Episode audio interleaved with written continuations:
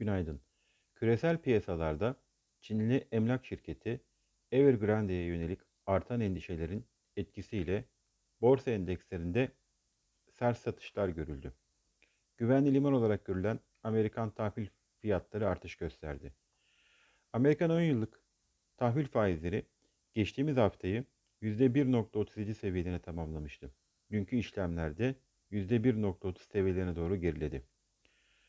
ABD dolarının değer kazanımına yönelik son günlerde negatif bir fiyatlama içinde olan altının ons fiyatı da 1750 dolar civarında tepki alımları görüldü.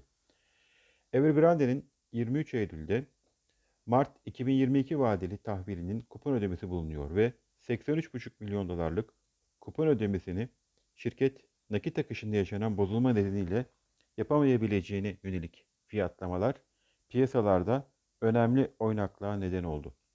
Ee, küresel borsalarda artan satış baskısı sonrasında gözler e, yarınki FED toplantı sonuçlarına odaklanacak.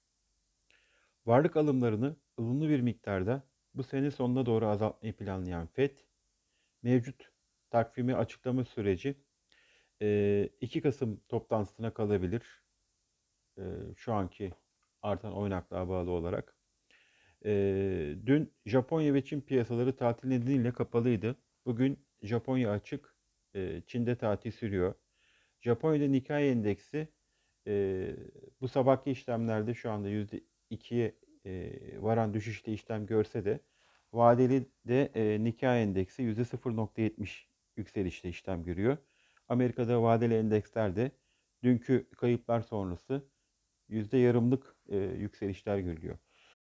E, Borsa İstanbul'da 1400 psikolojik destek seviyesinin altında kapanış gösteren endeks için mevcut seviyenin e, direnç konumuna dönüştüğünü söyleyebiliriz.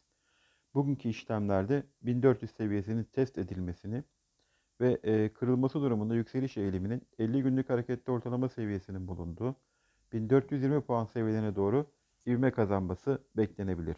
İyi günler, bereketli kazançlar.